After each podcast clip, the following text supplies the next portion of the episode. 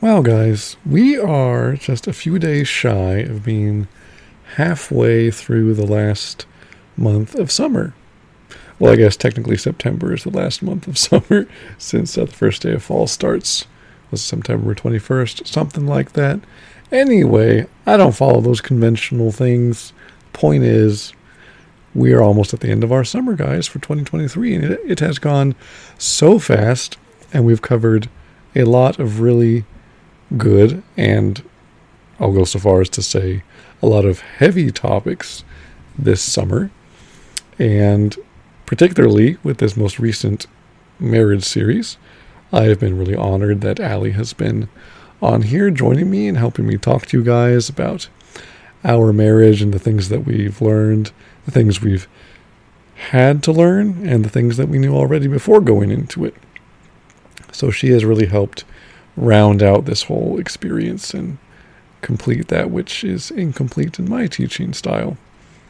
But we're going to wrap that up this week, and we're going to be talking about how to not be a selfish person, not how not to be a selfish spouse.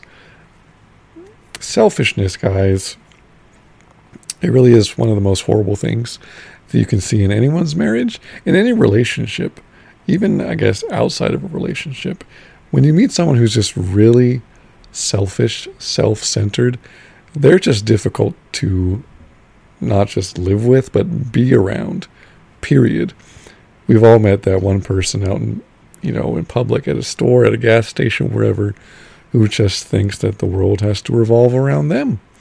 And regardless of what anyone else has to do, anyone else's time constraints, anyone else's obligations, they always have to come first in their mind. And in their mind, they are justified in thinking that way.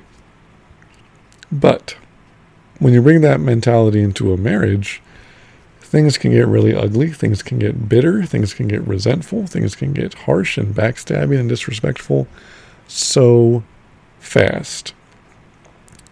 But what does that look like? What does being selfless look like in a marriage? I know we've talked before about selflessness as a general principle.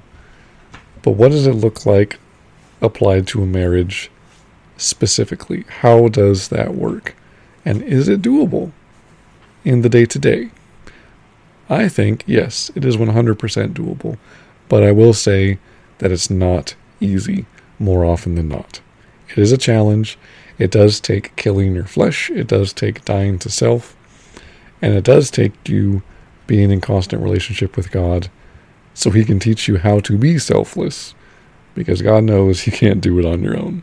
So that is all coming up this Friday. Have an awesome week, guys, and make the most of every day that you have left this summer, okay? All right, guys, I'll see you on Friday. Peace out.